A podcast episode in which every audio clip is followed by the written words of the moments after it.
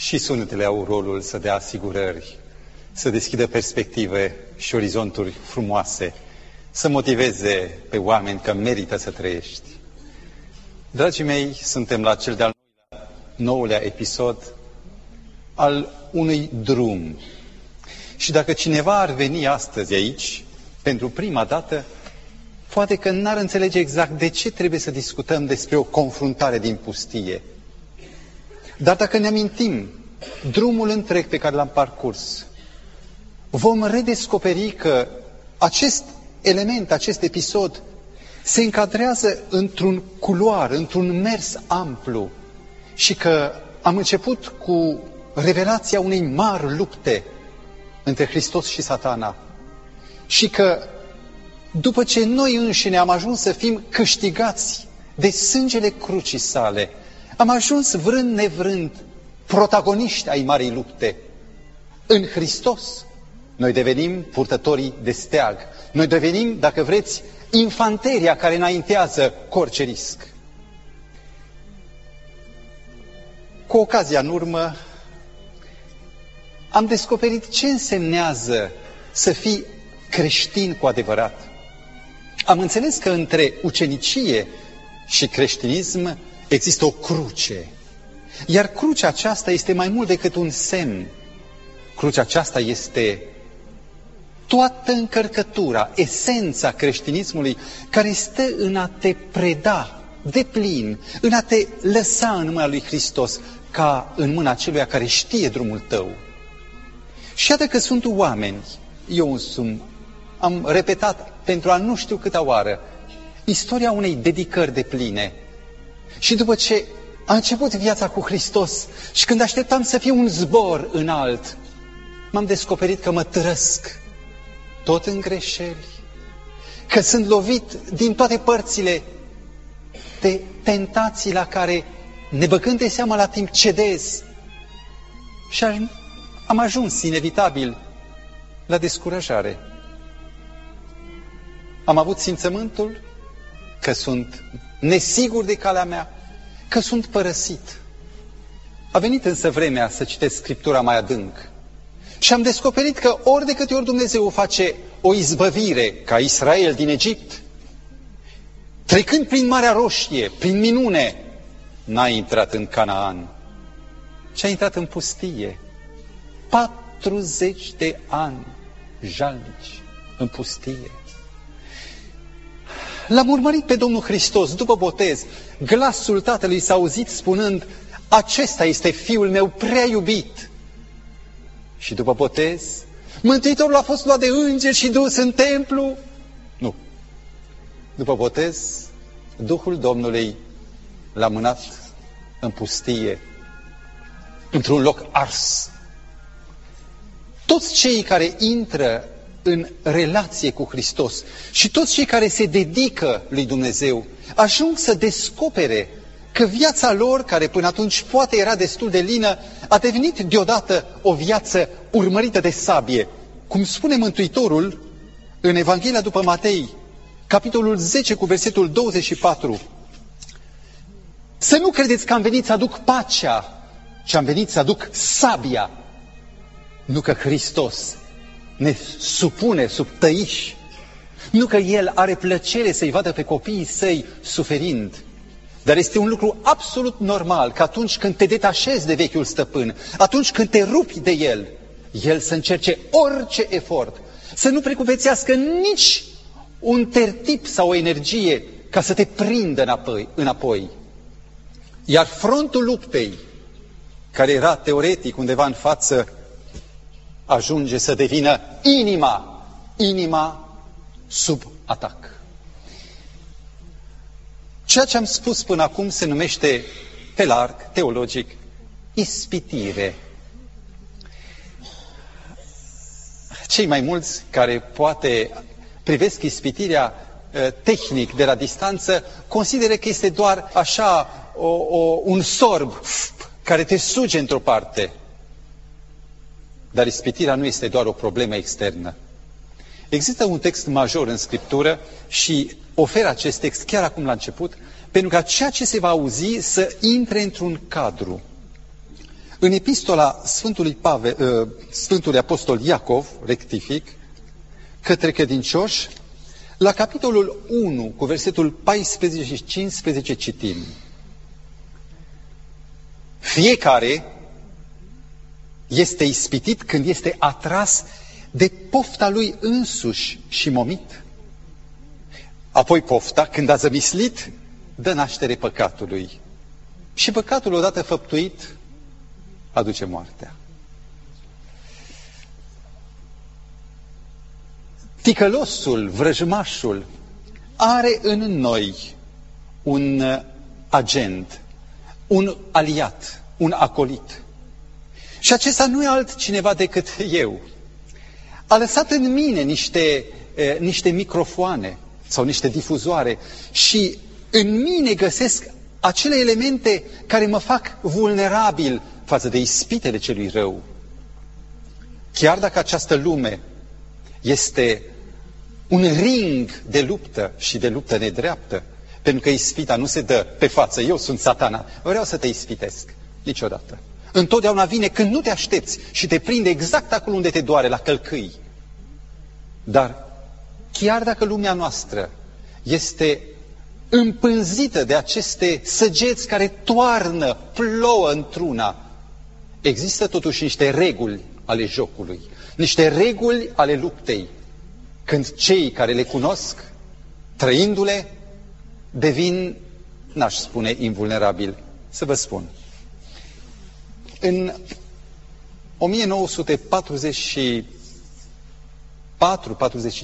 1944-45, când aliații bombardau marile orașe germane, uh, un pilot, Elmer Bendiner, conducea bombardierul său B-17 împreună cu un coleg și trecând printr-un baraj antiaerian, deodată au simțit că sunt zguduiți și au dat seama că avionul lor este atins.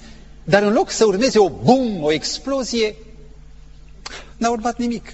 Evident, au coborât la sol de îndată ca să constate că au fost loviți în rezervorul de benzină de un proiectil care, prin minune, n-a explodat.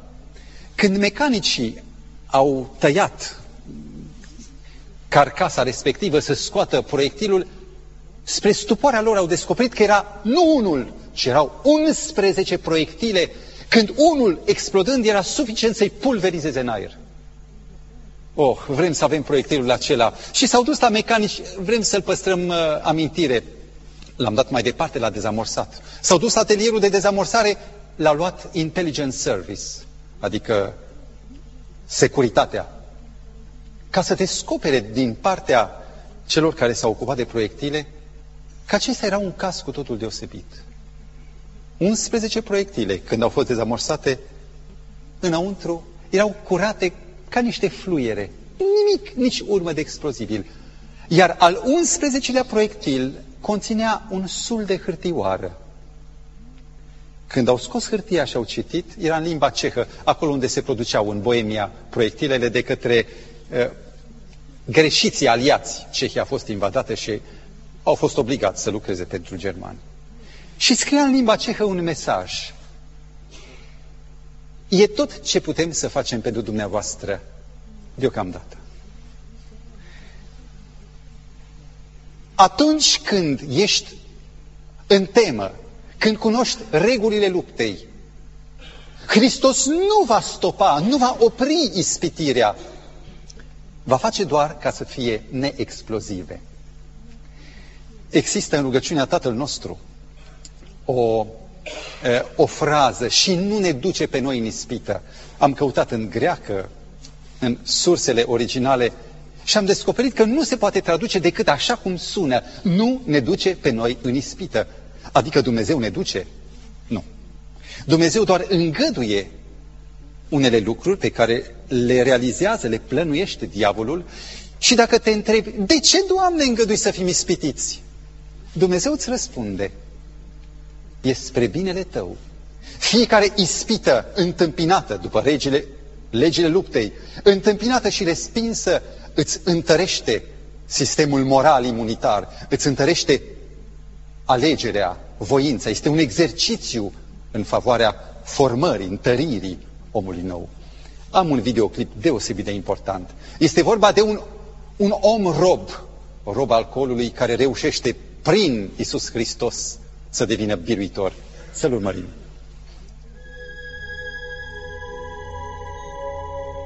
Era un tânăr cu perspective. 20 de ani. Avea bani și multe alternative pentru viață. Dar a ales ce i-a plăcut. Lucram în barul de noapte, ca acrobat, deci într-un program artistic și încetul cu încetul, timp de 10 ani, acest uh, viciu se adâncește și devine o obișnuință.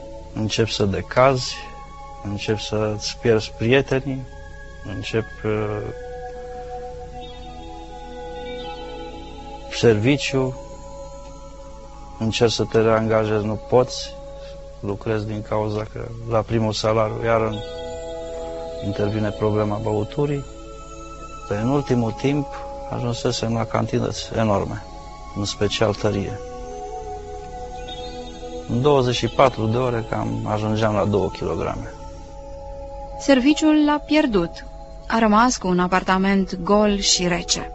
A dormit prin canale, s-a împrietenit cu boschetarii, a stat zile în șir în spital. Dar de băutură nu s-a lăsat. Nu avea puterea să facă acest lucru. Până într-o zi. Dacă nu aveam uh, băutura la cap, pur și simplu eram un om terminat. Trebuia să, să fac rost neapărat de băutură. În orice mijloace. Vecinii s-au debarasat de mine, nu mă mai uh, agreau în niciun fel, din cauza că nu contribuiam la întreținerea locuinței și totul era în comun și pur și simplu mi-au închis toate sursele astea de apă, de lumină, de gaz. Și culmea mea a fost uh, mirarea că între ei erau fel și fel de personalități. Jurist, medic. A încercat prin forțele proprii să treacă acest examen și a căzut. Era iarnă. Acum șase ani, când un tânăr a fost găsit înghețat pe străzile Brașovului. Doar străduința medicilor și mila lui Dumnezeu l-au salvat. Când m-am hotărât să încep să mă las de băutură, până să mă las au durat doi ani de zile și mai bine. Foarte greu, foarte greu. Deci un băutor împătimit, un alcoolist, scapă foarte greu de acest viciu. Într-o lună de zile am fost de trei ori în coma. Deci, trei ori m-am trezit la reanimare. Deci, doctorii pur și simplu erau îngroziți cum de pot să de, de, am avut inima așa de puternică ca să pot să-mi revin. Și culmea a fost că am nimerit la același doctor. În fine, a fost o perioadă de șase luni când am reușit să nu beau. Am uh, picat la acest examen. M-am apucat iară de băut. 100 de grame de vodka. Atât a fost suficient ca să iau de la capăt. Și iară am ajuns acasă, iar am adormit, îmbrăcat, înghețat, deci băusem, băusem o cantitate extraordinară, cred că vreo patru sticle, după cât mi-a povestit că erau la capul meu și m-au găsit în halul ăsta. Deci eram pur și simplu degerat complet. Dumnezeu a făcut pentru acest om mai mult decât făcuse el în 15 ani pentru a se lăsa de băutură. Astăzi ne întâmpină un om nou, pentru care Dumnezeu este totul. Totul depinde de Dumnezeu. Dacă crede într-adevăr în Dumnezeu și este un bun credincios, chiar dacă este alcoolic sau nu, precis va avea uh, sorți de izbândă. Dacă nu, va decădea și nimeni nu-l va putea ajuta cu nimic.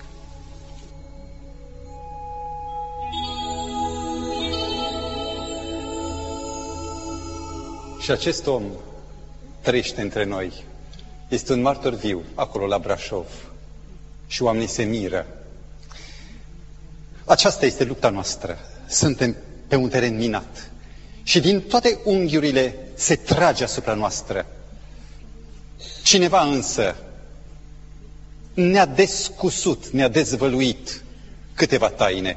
se obișnuiește la marile competiții sportive de iarnă la schi, ca înainte de începerea concursului, înainte ca primul candidat să țâșnească, să coboare mai întâi un maestru, probabil un vechi campion, un maestru schior, cu două obiective. Mai întâi să confirme că pista este bună și în al doilea rând să lase în urma lui o urmă.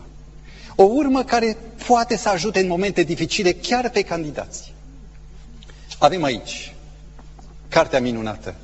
Și în Evanghelia Sfântă după Matei, la capitolul 4, este un capitol întreg care redă pas cu pas toate cotiturile acestei coborâri inițiale.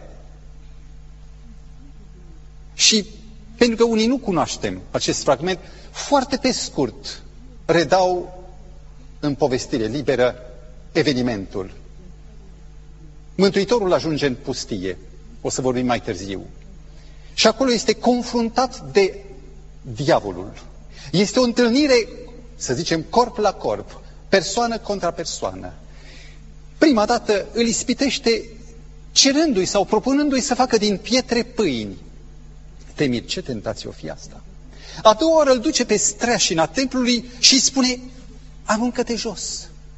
Iar a treia oară îi propune, negociază pe față închinare, acceptarea satanismului. Și te întrebi, oare ce vor să comunice aceste trei ispite? Unde este tentația propriu-zisă? Mă așteptam să fie ceva prăjit, arzător, care să te scoată din tine. Nimic. Și apoi, care este legătura dintre aceste ispitiri naive, de exemplu, din pietre pâini, pentru omul european, american, sunt chestiuni care nu se potrivesc. Cine mai sare de la înălțime, hai, săr jos. Care e relația dintre aceste ispite naive și omul de azi? Nu o să descifrăm toată istoria până când nu clarificăm un secret al cuvântului ispită. Pentru noi, pentru copii, pentru noi, copii în materie de credință, ispita însemnează numai îndemn la rău. Adică ceva care te abate de pe drumul bun să cazi. Și întrebarea standard este ce e rău în asta? Hotărât că există ispite care te îndeamnă la rău, dar acesta este un filtru slab care oprește doar pe cele grosiere. În cele trei ispite pe care le vom citi, bucată cu bucată, nu o să găsim niciun fel de apel la rele. Mântuitorul nu este ispitit nici să calce o poruncă, nici să uh, înjure. Dar în toate acestea trei există un numitor comun pe care îl enunț acum la început. Un numitor comun care afirmă că există ceva mai periculos în ispită decât chemarea la rău, ci să te lase acolo, în perimetrul bun, în perimetrul acceptat. Să nu treci linia, dar acolo, în perimetrul legitim, să te desparți de Dumnezeu. În Roman 14 cu 23 este un text deosebit care spune tot ce nu vine din credință este păcat. Ori credința fiind relația cu Dumnezeu, legătura cu Dumnezeu, dacă această legătură e ruptă, chiar dacă rămân mai departe, în zonele admise, eu sunt rupt de Dumnezeu, sunt un păcătos. Și aș vrea în câteva minute să vorbesc despre păcatul alb. Păcatul alb, așa cum spuneam, se, pre, se produce în perimetrul binelui. Dar acest păcat îți cere să acționezi de capul tău și nu subordonat. Acum, eu sunt creștin. Eu sunt mai mult, sunt ucenic. M-am dedicat lui Dumnezeu. Și am spus, Doamne, voi lua crucea Ta ca să ascult, să fac în toate, numai voia Ta.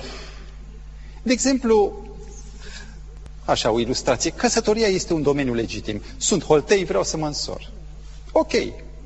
Acum, dacă eu mă însor cu cine vreau eu și nu cu cine trebuie și cu cine e bine, și fac o alegere greșită, poate să numească cineva că e păcat, doar este legitim. Dar a lucra de capul tău, când Dumnezeu este stăpânul, însemnează să contești autoritatea lui Dumnezeu. Ar trebui, cred eu, să recalculăm ispita. Și dintr-o îndemnare la rău, să o înțelegem ca o chemare la despărțire de Dumnezeu. În loc să întrebăm ce rău e în asta, ar fi mai bine dacă am întreba, este voia lui expresă? Sau cum ar proceda Hristos în locul meu? Iată, esența subtilă a celor trei ispite și a ispitelor din viața noastră să ne zmulgă, să ne desrădăcineze din atitudinea de ascultare. Am citit o poezie frumoasă. Era în termeni moderni. Un cetățean era la volan, a parcurs nu știu câte sute de kilometri mergând non-stop, mai avea încă de trei ori pe atât, în teritoriul nou, gonind pe autostradă. Era obosit, era nesigur și de departe zărește la marginea drumului un, unul cu autostopul. E bine să ai un om lângă tine dacă e om de treabă. Încetinește și de departe zărește pe unul îmbrăcat ca un galilean. Ia uite, Domnul Isus.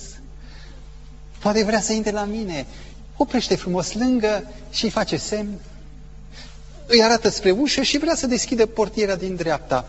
Dar Mântuitorul trece la fereastra lui. O, Doamne Iisuse, vrei să vii cu mine, mai onora? Și el ce da, vreau să vin. Atunci intră, se apleacă și cu efort deschide ușa. Dar Hristos nu se mișcă. Doamne, înțeleg că vii cu mine, așa e. Și Mântuitorul îi spune, da, Vreau să vin cu tine, dar vreau un locul tău. Îți dai seama, la mijloc este cine ține volanul. Și dacă vrei, definește ispita ispitelor prin a rămâne tu șoferul pe drumul bun, dar tu conduci, nu Dumnezeu. Dumnezeu doar să te binecuvinteze pe drum, să-ți facă drumul ușor, dar tu ești stăpânul. Ori ieri înțelegeam ca fi rob este roba lui Dumnezeu, este esența creștinismului. Sunt atâția creștini care sunt morali, dar în fond sunt răzvrătiți. Adică se găsesc acolo, în domeniul permis, dar sunt nesupuși lui Dumnezeu. Oh, n-aș vrea să fie cazul meu și n-aș vrea să fie nici cazul tău. Hai să intrăm în descifrarea punct cu punct, piesă cu piesă, a celor trei ispite ale Domnului Hristos. Îți promit că va fi uh, o experiență surprinzătoare pentru omul care studiază, care are mintea uh, percutată cu întrebarea de ce? De ce? Da de ce?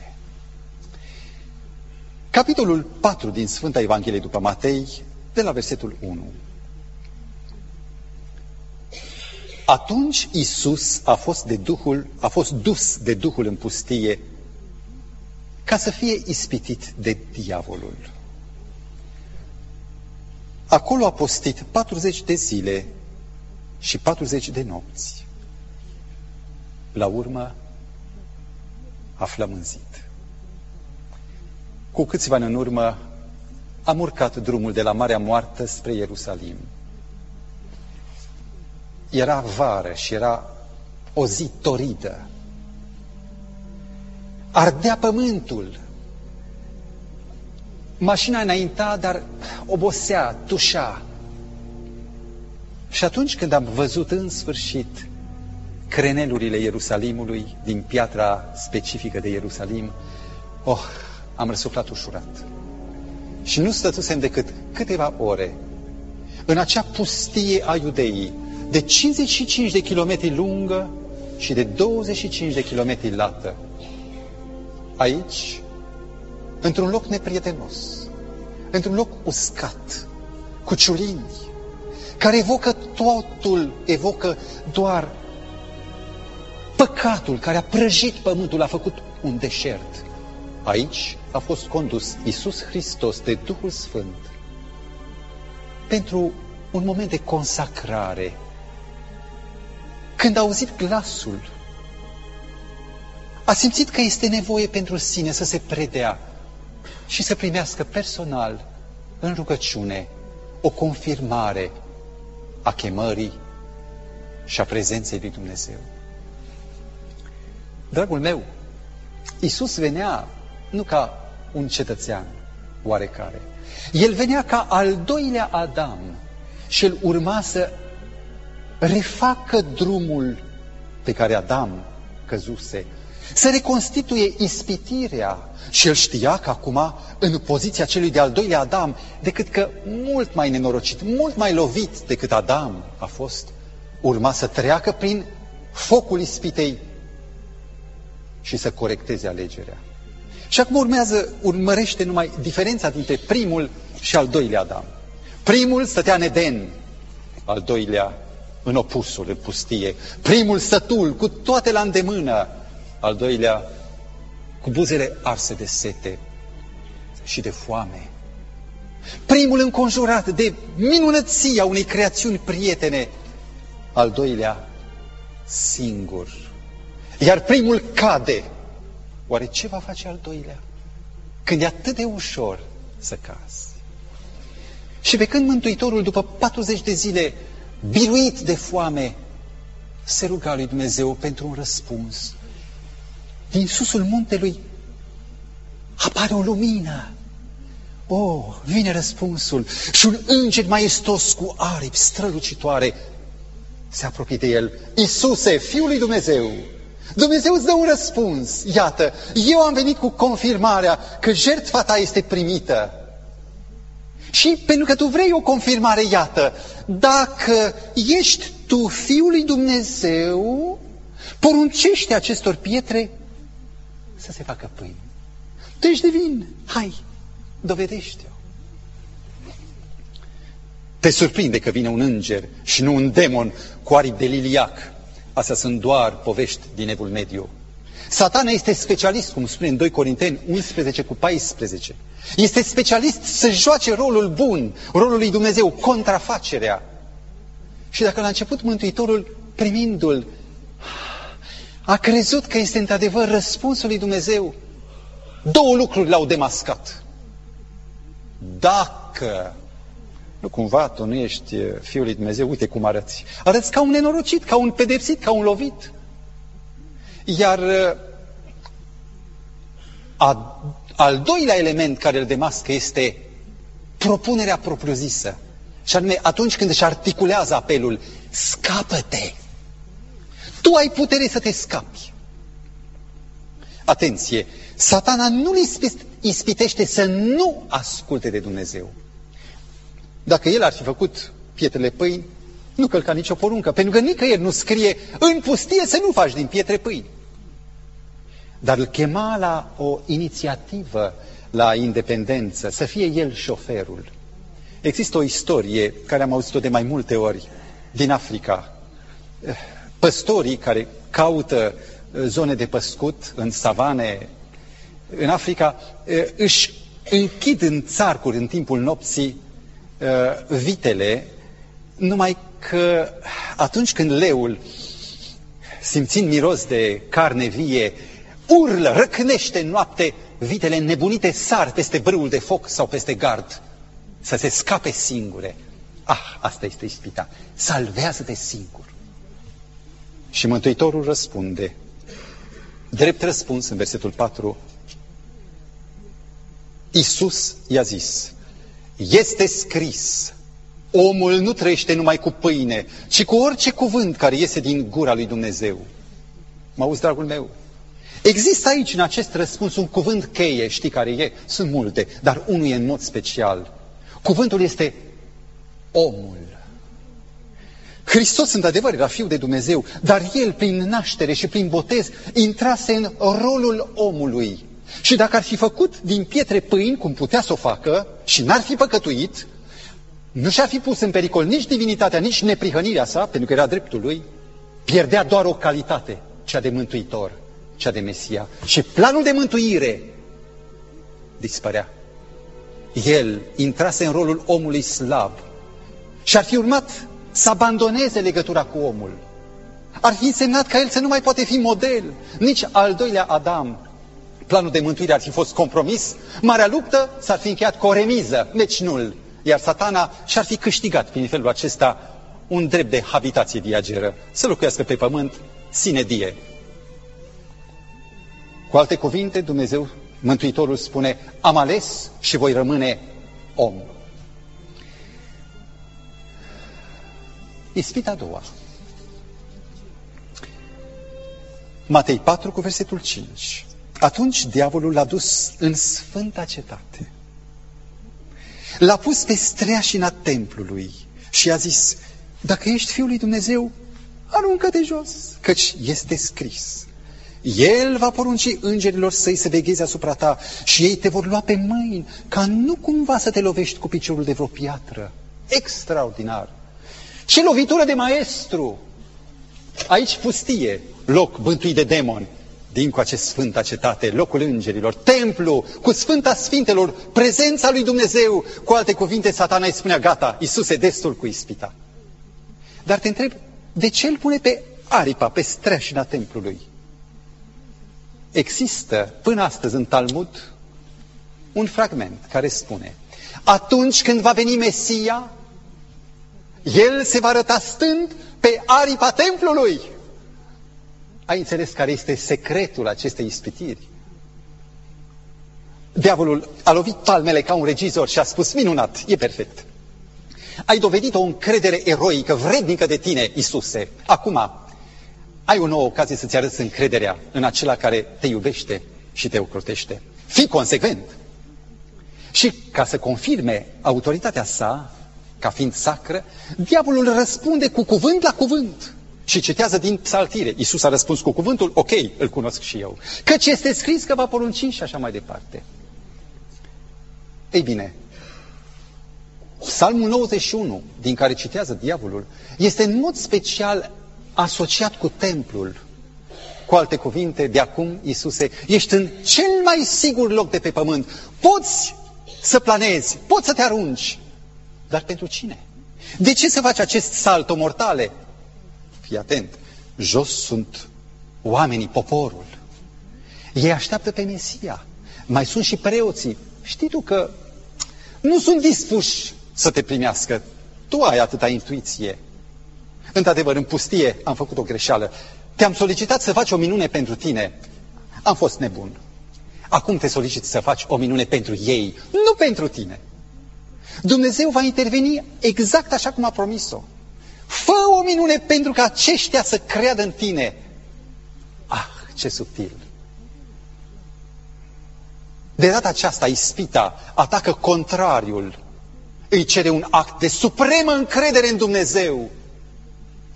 Dacă în prima ispită Hristos este abordat ca unul nesigur și tremurând, în a doua îl abordează pe termeiul, pe teritoriul credinței tari. Găsești ceva murdar în a doua ispită? Din potrivă, e pioasă, plină de reverență, iar satana apare ca un sfânt care cântă din psalmi. Riposta Domnului Hristos Versetul 7. De asemenea este scris, a zis Isus, să nu ispitești pe Domnul Dumnezeul tău. Elementul comun era doar inițiativa personală, să fac eu, de la mine. Și atunci, pentru că Mântuitorul trece de aceasta a doua, urmează asul. Diavolul l-a dus apoi pe un munte foarte înalt, i-a arătat toate împărățiile lumii și strălucirea lor și a zis, toate aceste lucruri ți le voi da ție, dacă te vei arunca cu fața la pământ și te vei închina mie. Se pare că prima ispită pare cea mai tare, a doua mai slabă și a treia e o negociere. Oare crezi că diavolul n-a lăsat asul la sfârșit? Unde spune cuvântul că l-a dus? Pe un munte înalt. Cei care cunosc istoria biblică recunosc că maestrul, în mod strălucit, diavolul, repetă o experiență a celui mai important om al Vechiului Testament, Moise. Dumnezeu însuși l-a dus pe un munte înalt, pe muntele Pisca, și a arătat Canaanul. Și diavolul îi reproduce aceeași experiență pe care Moise a avut-o, oferindu-i toată splendoarea lumii Și în Luca 4 cu 5 spune că i-a arătat într-o clipă toate împărățile pământului. Parcă l-aud spunând, tu, Iisuse, n-ai loc în lumea aceasta rea. Drumul tău, așa cum spun Scripturile, este un drum de sânge, drumul crucii. Tu ești Domnul vieții, nu-i păcat să mori. Hai să vorbim pe față. Gândește-te că drumul crucii nu însemnează doar suferință și moartea ta. Gândește-te că drumul crucii este chiar despărțirea de Tatăl. Te vei încărca de toate păcatele oamenilor și vei încasa pedeapsa dură, ștergerea ta de pe pământ.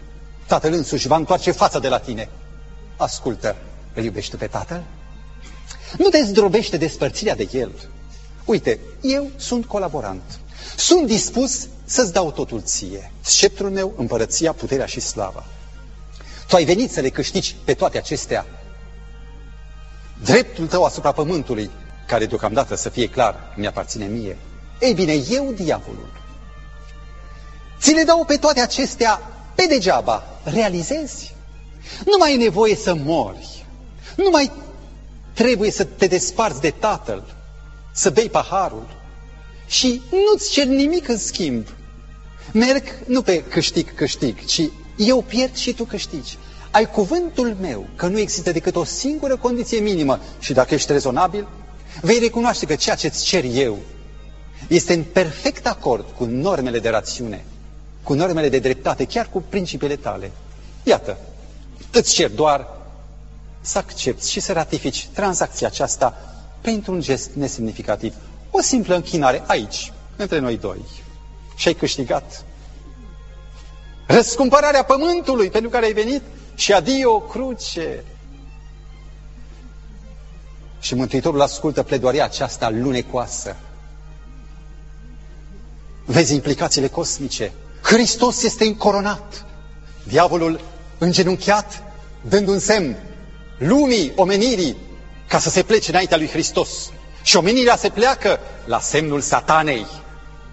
Și Luther spune, dacă în ispita întâi diavolul apare negru, dacă în a doua ispită avem un diavol alb, în a treia ispită avem un diavol dumnezeiesc care promovează reconciliere, reparație în dragoste frățească și reciprocă. Exista un viciu. Fiul n-a venit să ia pentru sine nimic, ci pentru Tatăl. Iisus a lăsat împărăția de sus. Aș lua acum împărăția însemna de fapt cale întoarsă. El n-a venit pentru pământ, el a venit să nimicească lucrările diavolului. Acesta era scopul lui profund. Și Mântuitorul replică, atenție, în această ispită, a doua și a treia, niciodată în, în întreaga mare luptă care a fost vreodată, n-au fost cei doi, satana și Iisus, mai aproape ca acum și mai departe în același timp. Și Mântuitorul spune, pleacă de la mine, căci stă scris Domnului Dumnezeului să te închini și numai Lui să-i slujești. Te întreb, de ce oare doar acum îi spune, pleacă? Probabil pentru că este cel mai teribil element de momeală care s-a numit compromisul. Și acum mă întorc acasă, între noi doi, între noi toți. Aceste trei ispite vorbesc despre marile probleme, trei care ne confruntă teribil. Este vorba de autosalvare, să te scapi tu pe tine. Hai, e momentul. Doi, de glorie, de slavă. Cât de ușor cădem la prima, la a doua și la al treilea element, compromis. Am citit o istorie a unei fete de 18 ani în 1411, Margaret Wilson fusese prinsă de soldații lui Henric al IV-lea în Scoția undeva, legată de un stâlp în, în ocean, în mare și refluxul sau fluxul venea. Apa acoperit-o în timp ce ea se ruga. Înainte de a muri, au scos-o repede și au spus, ascultă, Margaret, femeia și-a revenit, fata, ascultă, renunță. I-a spus, eu iubesc pe rege și mă rog pentru el. Oamenii sensibilizați au spus, ai auzit primarul Windram, era cel care o conducea, ai auzit primarule, dă-i viața. Și el îi spune, abjură-te de credință, te vei salva, vei fi în sfârșit un om la locul lui. Iar femeia spune, nu pot, sunt un copil al lui Hristos, lăsați-mă să mor. Au băgat-o la loc, au legat-o și au necat-o. Ilustrația aceasta vorbește despre oamenii lui Dumnezeu, despre cei care iubesc pe Dumnezeu mai mult decât viața lor, care privesc la rănile din palmă și din coastă ca fiind comoara de mare preț. Este nevoie și Hristos ne cheamă. E nevoie de oameni care să stea tari ca stânca atunci când bat furtuni, cribăți și când marea geme. Hristos a mers înaintea ta și acum te cheamă să vii după El. Te invit chiar acum, vă invit să ne ridicăm și să-L chemăm pe Hristos ca să ne ia de mână și să ne dea ocrotirea Lui, ca ispita să nu ne mai găsească pe picior greșit, ca să fim martorii Lui și stegarii Lui. Tatăl nostru, suntem recunoscători că ne iubești. Suntem recunoscători că nu suntem singuri în marea luptă, ci că Tu mergi înaintea noastră ca să ne protejezi. În clipa aceasta îți dăruim inimile noastre și dragostea noastră și vrem ca să ne confundăm cu Tine. Îți mulțumim pentru Mântuitorul nostru înainte mergătorul și vrem să fim găsiți în El în orice clipă când va bântui ispita. Îți mulțumim pentru iubirea Ta și rămâi cu noi cu toții, biruitori. Amin.